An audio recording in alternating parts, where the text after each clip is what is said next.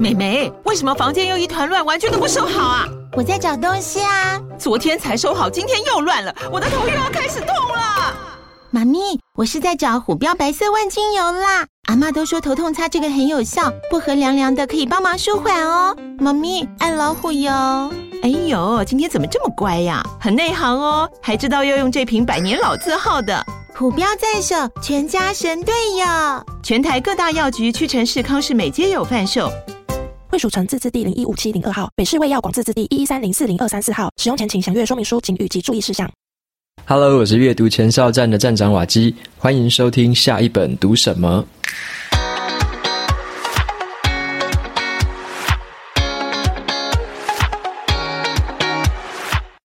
今天我想跟大家分享的这本书，它的书名叫做《写作是最好的自我投资》。那这本书我总共读了两次。第一次跟第二次读的时候有完全不同的想法，那在接下来的节目会详细跟大家说明，在今天节目也会介绍这本书里面谈到一个重点，叫做注意力写作法。那注意力写作法是让你用来公开写作可以用的一个很棒的诀窍。然后呢，这个写作法的背后有三个思维是我们必须要建立的。当你有这样的一个思维之后，你就可以开启一个利人利己的商业模型。所以说，今天的这个节目呢，会跟大家分享什么是注意力写作法，以及你拥有哪三种思维。最后呢，我会提出一些为什么我把它称为是一个商业模式。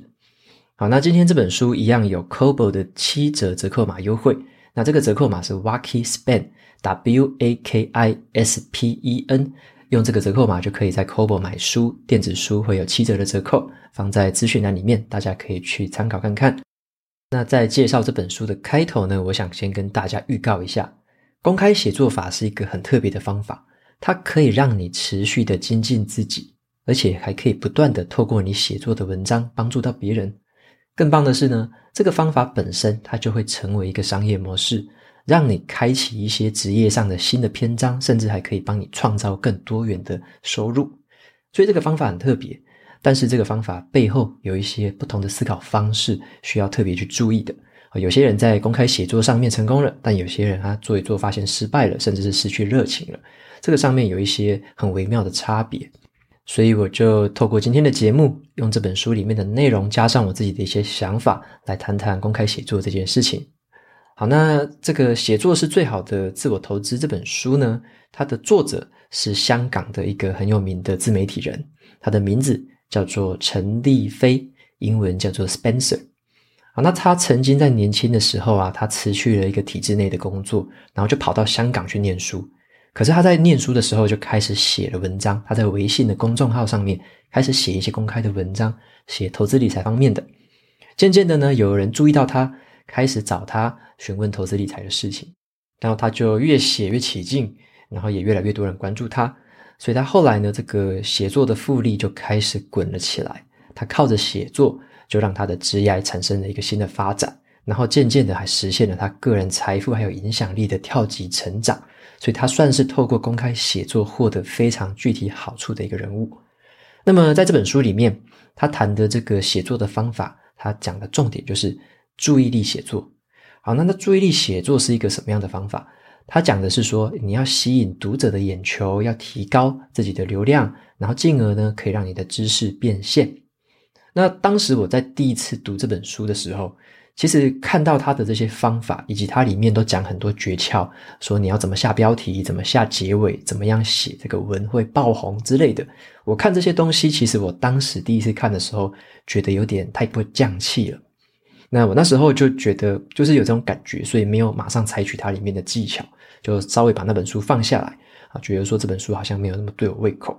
那后来呢，我就跟其他也在这个经营部落格的这样的网友有聊天，然后就聊到说有一个看法，他就跟我说：“好酒也怕巷子深。”好，什么是好酒也怕巷子深？就是说，尽管你有再好的文章内容啊，如果你说摆错了位置，你不擅长包装，那就很像是你把一瓶很好的酒藏在巷子里面，乏人问津。所以那时候我就注意到了这件事情，就是我的文章到底有没有一个好的这个格式，或者说我有没有办法把它很好的传递出去，让更多的读者发现。那这个听起来是蛮关键的啊，因为好酒也怕巷子深嘛。所以我那时候就想说，那我就找一下这本书，再回来读第二次，看一下它里面到底讲什么。因为我第一次并没有读得非常的透彻，结果后来看一看，发现其实作者他对于这个注意力写作的思维模式，其实讲得还蛮清楚的。那后来我看一看之后，也有新的领悟，所以就是今天节目的一些内容。好，那这本书的书名呢，我后来看了之后，我认为啦，它前面应该要加上两个字，叫做“公开”，也就是公开写作。好，这个差别是这样子。就是如果你是写文章只写给自己看的话，那那个就是比较偏，就是可能自我疗愈啊。然后有些人可能是写来自嗨的，抒发心情的。那写给自己看的文章就不叫做公开写作。好，即使是你在网络上张贴出来的文章是公开给别人看的，但是如果是写作的心态完全是为了自己而写而已的话，那那个就叫做呃非公开写作。好，那这个是我自己对它的定义了，就是你如果是完全没有顾虑到读者的，你完全没有顾虑到后面的一些这个写作的思维的话，那完全只写给自己看而已的，像是日记之类的，那这个东西会比较偏非公开写作。即使你公开在网络上也一样，因为那个东西无法博取人家的注意力，没有人会关注那个东西，因为那样的东西跟别人无关，只跟你自己有关而已。好，那所以说这本书里面它其实谈的是公开写作这件事情。所以，这个陈立飞他就是透过公开写作，把他的文章分享出来。然后呢，他站在一些读者的思维，以及他把他的文章包装成产品，甚至他有一些社交的思维在里面。他懂得怎么样让他的文章可以被传播出去，被分享出去。所以这本书里面，其实他最重要的是在讲公开写作这件事情。所以说你，你如果你只是想要写文章给自己看，写自我疗愈之类的，那这本书很不适合你。那如果你是想要透过公开写作达到一些成果，获得一些好处的话，那这本书我觉得是非常适合你读的一本书。因为我对这本书下的一个见解叫做，公开写作其实是一个利人又利己的商业模式。那我接下来的话就会继续说明为什么我会这样子看这本书。好，那首先先介绍一下注意力写作法，是作者在书里面提到最关键的一个写作方法。他认为呢，像我们现在在这个资讯非常蓬勃发展的现代，资讯的这个价值呢，已经越来越薄弱了。因为你随便 Google 就可以 Google 得到一堆的资讯，最有价值的反而变成了读者的注意力。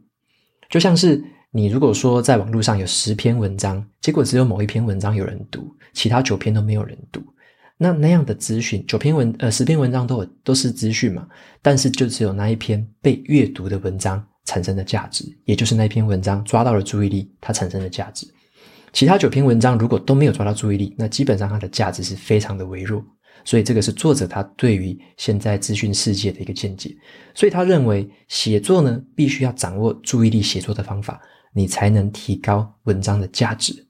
那他认为说，每一个写作的人，如果你要公开文章的话，你必须要拥有一个叫做情境意识。所谓的情境意识，就是你要去注意到现在的读者，他们都用什么方式读，在什么情境之下读文章。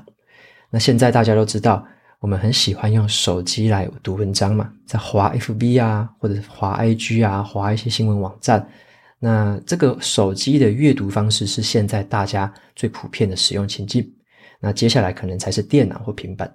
所以说，手机的使用情境大部分都是在比较零碎的时间去阅读。例如说，你可能吃饭吃一吃就滑一下，在外面买东西等等等排队的时候就滑一下，都是很零碎的时间在阅读。所以呢，所写出来一个公开的文章，你内容陈述的方式跟你铺陈排版的方式就显得非常重要了。以前那种像是可能报纸啊，或者说长篇大论的那种形式，比较行不通。那作者他就用了两个蛮生动的譬喻来描述的。他说，第一种的方式就是比较传统的写作方式，这个有点像是在做一部文艺电影。那文艺电影的节奏比较慢，那他也埋了很多很深的伏笔。那做文艺电影的人都希望说，哦，每一个观众都一生只爱这部电影。那你如果说用这个方式去写文章，就好像你希望这个读者一生就爱你这篇文章而已。那这个模式通常蛮容易夭折的。因为这个模式很容易就是变成缺少读者的目光，没办法引起注意力，可能看一看就跳出去了。那你获得的回馈也会相对的变少。那你越难知道说读者对你的回馈，你就不知道自己写的方向到底正不正确。所以这个有时候反而很容易消磨掉一个创作者的热情。那第二种方式就是作者所提倡的注意力写作法的方式。这个方式比较像是在做一部商业电影。好，商业电影的这个做法，就是因为现代人的步调很快嘛，时间也很少，所以阅读文章，大家可能求的就是一个痛快，解决问题，然后引起你的共鸣，带给你心灵上的一个震撼啊。这个就是马上算是有点越来越速食的这种感觉。那这个也是一个卖座的商业电影它所具备的元素。那这个有一个有趣的地方哦，它越抓得到这些注意力，它就越能获得这些读者的回馈。获得越多的回馈，他就能够越快速的去调整自己写作的方向，然后进一步可能会接触到更多的读者，形成一个正向的循环。所以，所谓的传统写作法跟这种注意力写作法，就很像是文艺电影跟商业电影的差别。所以，作者他就提到了说，如果你想要把这个文章呢当成一个商业电影来指导的话，那你就用注意力写作法准没错。那在这个期间呢，你必须要拥有三个不同的思维。这个思维是什么？用户思维，还有产品思维跟社交思维。就像我自己也常常提醒自己啊，我们要建立一些正确的思维模型啊。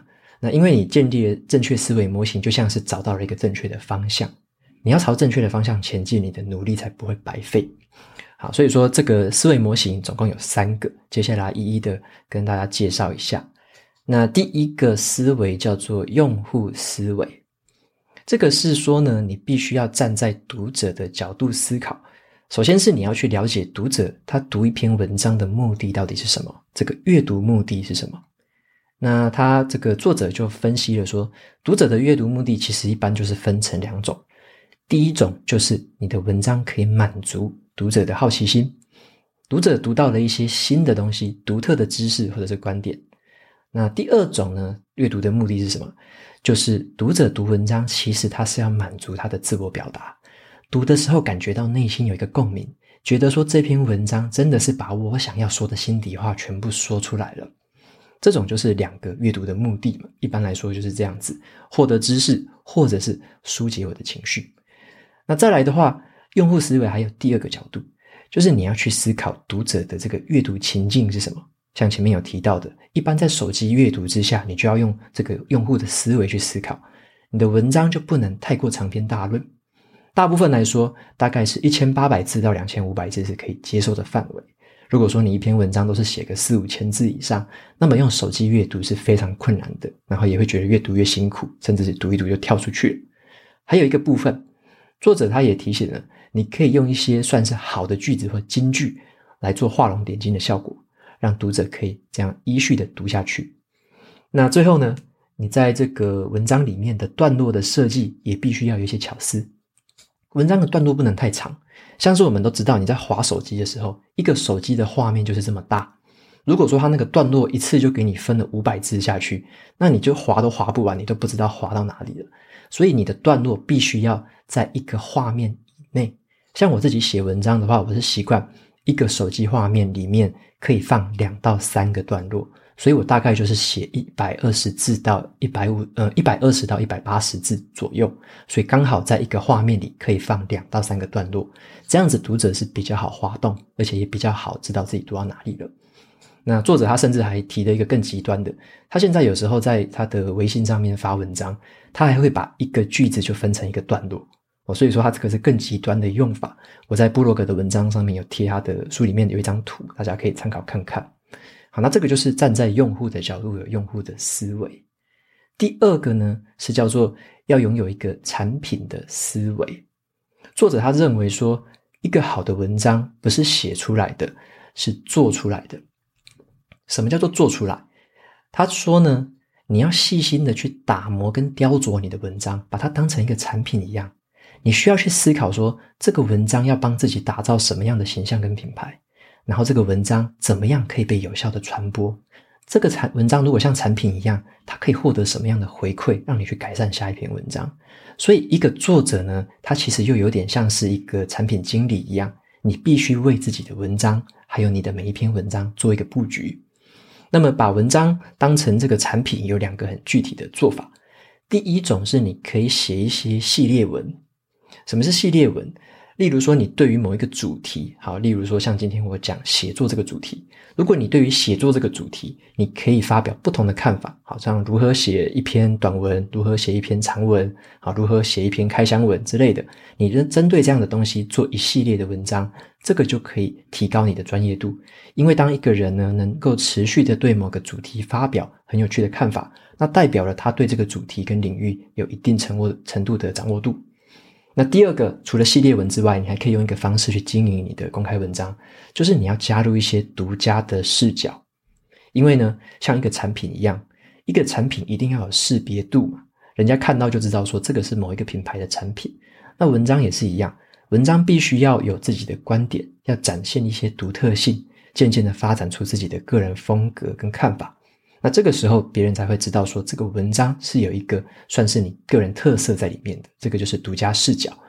那有了这两个产品思维的话呢，啊，就会对你的公开文章达到非常好的加分效果。那像我自己也是有这么做的，我之前看完这本书之后，稍微去照着他的思路，像我就在我的部落格里面开始去做分类，把我的文章分成好几个类别。那针对那些类别，我再去找相对应的书继续阅读，那也是让我自己一直进步的一个方式。那有一些像是有一些书啊，之前有分享过的《富爸爸穷爸爸》那本书，我就提了一些我自己比较不一样的看法。因为我那本书很多人是很推荐，但是我自己看完是也是觉得不不怎么样的感觉。这所以说我有在我那篇文章里面，或者说那个节目里面有提了一些我自己的看法，类似这样子的，就是有自己的看法没有关系，但是要可能要勇敢的讲出来啦，那这样可能才会有你的一些个人特色在里面。好，那再来的话，第三个思维是叫做。社交思维，好，社交是那个社群媒体的那种社交啦。好，那社交思维就是说，要让你的文章呢，可以在这个人们的社群之间很容易的被传播开来。你如果仔细去观察，会发现说，像现代的商业社会里面，几乎所有的商业模式都被网络化、被数位化了。那么呢，社交平台或者说社群媒体平台，则是这些商业模式的最底层的元素。例如说，你一定会看到很多的网购里面会有评论嘛，那这个评论就是社群的元素。那你会看到很多的文章，还会有叫你分享啊，叫你转贴之类的，那这个也是社群的元素。因为有时候是需要社群的传播、社群的口碑，才可以打造出一个就是一个好的商业模式。那公开的文章也是一样，要追求这样的东西。OK，所以这边的话，作者他就有提了两件事情，就是说。你的公开文章要怎么样遵循这个算是商业社交化的一个撰写原则？好，首先呢，是你的文章必须要很容易被分享，意思就是说，一篇文章里面的观念要足够的简单，要足够被读者就是很容易记下来。那读者他就认为说，诶，我懂了这个观念，所以如果说他有兴趣，他也愿意让别人知道的话，他就会愿意转贴或者转分享。那或者是在你的文章结尾。或者说，你在这个文章最后，你要这个给一个最经典的结论的时候，这个地方也要特别下苦心。所以在书里面，作者分享了非常多下标题啊、下结论啊、下金句的技巧，里面非常多的这些武器工具在里面。那再来的话，第二个作者有提到的是，你的文章结构必须要有一些美感，甚至是你的文章版面、你的网站之类的，你一定要有一定的美感，因为你文章有基本的美感，你才可以让别人在转传的时候。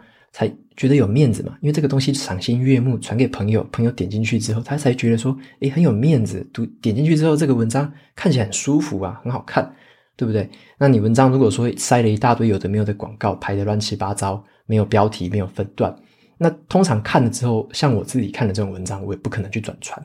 所以这个东西也是要顾虑到这个部分，就是外貌有时候也很重要。因为作者他就说了一句很有趣的话，他说呢。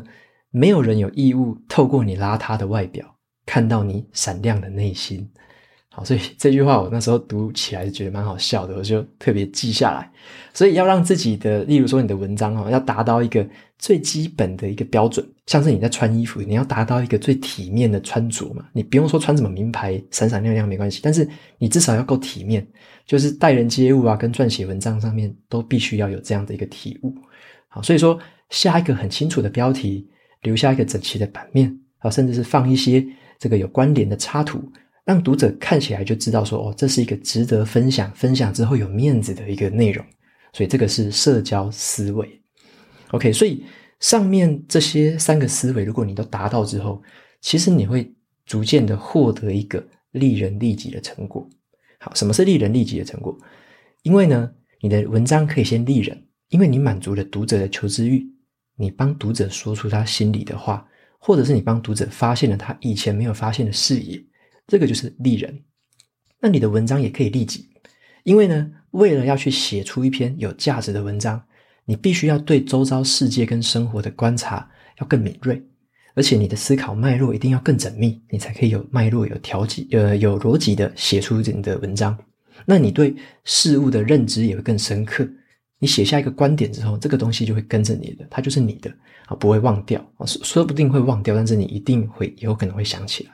所以说，要写过才会对这个东西认知会很深刻，以后才有办法回忆。好，那再来的话就是说，除了利人利己之外，其实随之而来的是外在的一个外显的成功。啊，作者他就有提到说，包含这种公开文章，如果说持续的分享啊，持续的获得注意力的时候，你会有一些专业度的一个提升，然后你的知名度可能也会开始显现出来，甚至是你知识变现的管道会增加，合作的机会会持续的到来。那这个东西就像是说，你的公开写作呢，你提供了这个世界某一种价值，那这个世界反过来也会提供价值给你，所以就变成了一个这样的一个循环。所以我后来在读这本书的时候，我就渐渐的在整理这些资料，开始去思考说，我到底要怎么分享这本书？因为我看到了一些东西，我后来就思考到一件事情，我发现公开写作其实它就是一个商业模式。我会想到这件事情，是因为我常常看另外一本书的作者哈，高产出的本事刘以友老师。好，刘以友老师他常常会分享一个观念，叫做商业模式。好，商业模式里面有三个元素。他说呢，商业模式就是你创造价值、跟传递价值，还有获取价值的行为。所以，商业模式就是一个把这些价值串联在一起的行为。所以我把这个东西跟今天分享的这个。这些思维啊，跟这些利人利己的好处连接起来之后，你就发现它是同一件事情了。首先是创造价值，创造价值的时候，你就是必必须透过顾客的思维，还有产品的思维。这个意思就是你要站在读者的角度去写出对读者有价值的事情。然后呢，你要把文章当成产品一样去经营，一样去打造，创造出独具特色的一个价值。好，这个就是创造价值的部分。再来传递价值也是一样。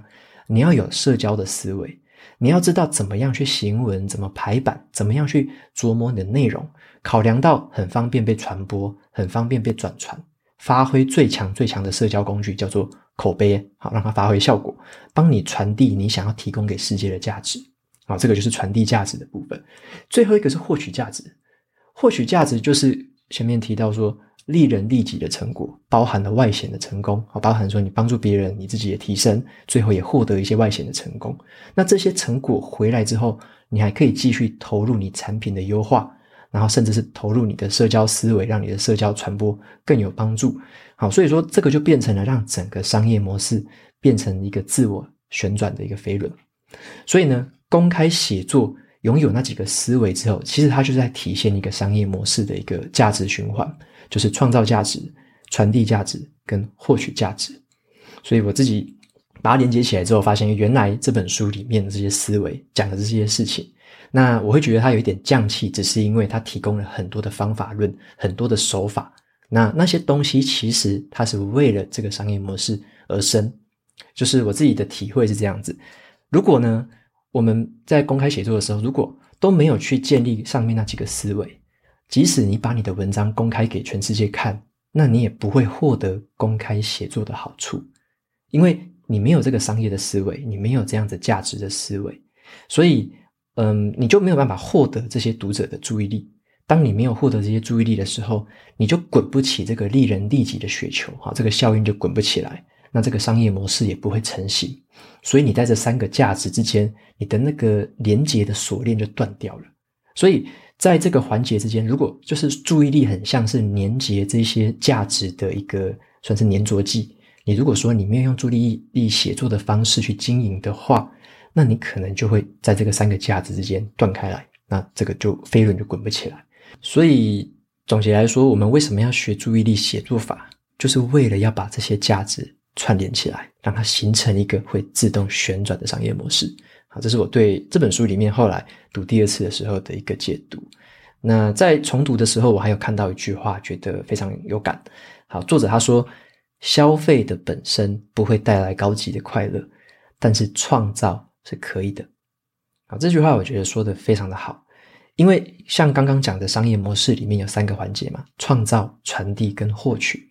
其实最快乐的是什么？我认为是创造，就是第一个环节，创造是很快乐的一件事情，因为创造在第一个位置。它是驱动你整个商业模式运转的起点，它也是身为一个创作者，他所拥有最快乐的一个核心的来源。因为你创造出一篇又一篇属于自己的文章，属于自己的观点的时候，你就等于说创造出了一些新的现实。那在这个过程中是快乐的，所以我会认为公开创作或者说公开写作的确是一个最好的自我投资。因为像我们很多人会希望说，把可能别人一些厉害人物的想法啊，或者是一些厉害的观念变成自己的东西，那这个时候你就需要把这些这个脑袋看到啊，然后听到的这些输入化成输出。但是呢，在输入跟输出之间就有一个很大的鸿沟啦，就是这个中间你需要有一件事情，就是你必须去实践那些东西，才会把这个鸿沟填补起来，把输入跟输出把它连接起来。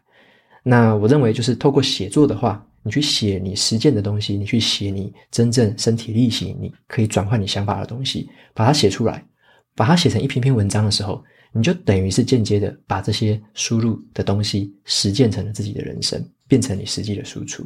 所以我认为公开写作的确是最好的自我投资啊，没有错。因为对你自己有帮助的东西，通常对别人也会很有帮助。所以我的总结就是，公开写作就是这个注意力写作法，就是这样的一个方式。你可以把创作获得的快乐连接到这个利人利己的成果，最后呢，就成为一个商业模式的循环。最后就是当我把这个观念想通之后，这本书对我而言就不再那么匠气了。我读起来就觉得说，它是一个有很多神兵利器的这个军火库。那也希望说，如果你有读这本书的话，可以从里面找到你的这个神剑宝刀。OK，那今天分享的这本书，写作是最好的投资，就到这边。那最后呢，一样念一下 Apple Podcast 上面的五星评论。好，第一个听众他的名字叫做不给五星说不过去。他说完全被一百集击中。他说呢，明明只是单向接收，但是句句命中，触发自己的思考好多，够好的，超好运。然后艺术家的灵魂，运动家的身体，创业家的心态。OK，感谢这位听众的留言。那一百集是我分享说我为什么离开台积电啊背后的一些想法，大概录了一个多小时吧，快两个小时。所以还没有听过的听众，非常建议你可以听一下那一集，有我一个很大的心路历程的转变。好，那再来的话，第二个听众叫做 Shans There。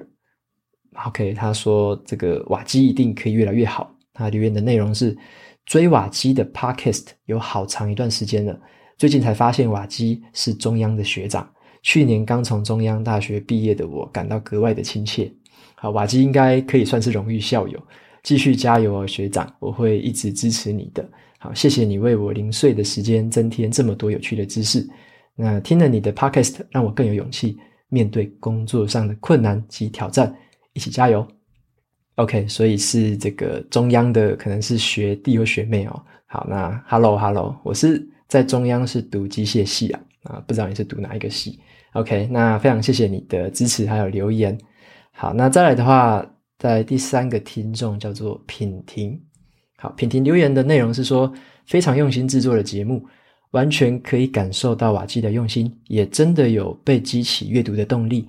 从小就很喜欢看书，但是工作后呢，不知不觉之间，阅读的内容变狭隘了，都是看跟自己领域相关的书。现在透过这个节目的介绍，开始重拾对各领域书籍的兴趣。那感谢你的分享。OK，谢谢品婷的留言。那我自己也在一直调整啊，就是我还是会希望自己可以多接触不同领域的，所以也渐渐的在试着读一些不同的东西。所以接下来的节目还是会跟大家分享，尽量就是一些跨领域的内容，好让大家可以有不同的一些思考啊，一些知识上面的刺激。好，谢谢品婷的留言。那今天最后一个听众是叫做木子园，好，木子园他留说每周必听的 podcast，说喜欢瓦基说书的风格，引起兴趣，让人想深入了解书中的内容，又不会剧透太多，把重点讲完。也很喜欢瓦基对应自己生活中实践的部分。嗯，感谢瓦基一直无私的分享，期待之后的线上课程。好，谢谢木子园的留言。那听到这样的留言是还蛮开心的，就是就是可能算点到为止啊，点到刚刚好的程度，就是有讲一些书中内容，然后又不会剧透太多。好，这个也是我追寻的目标。那很开心你有这样的一个留言跟想法。好，谢谢木子园。OK，那节目到这边就进到尾声喽。如果你喜欢今天的内容，欢迎订阅下一本读什么。然后在 Apple Podcast 上面留下五星评论，推荐给其他的听众。你也可以用行动支持我，一次性的或每个月赞助九十九元，帮助这个频道持续运作。如果你对这个频道有任何的想法，或者是想要问我的问题啊，都欢迎在节目的资讯栏里面有我的联络方式。那我每周呢也会在阅读前哨站分享一篇读书心得，喜欢文字版的朋友记得去订阅我免费的电子报。那下一本读什么？我们下次见喽，拜拜。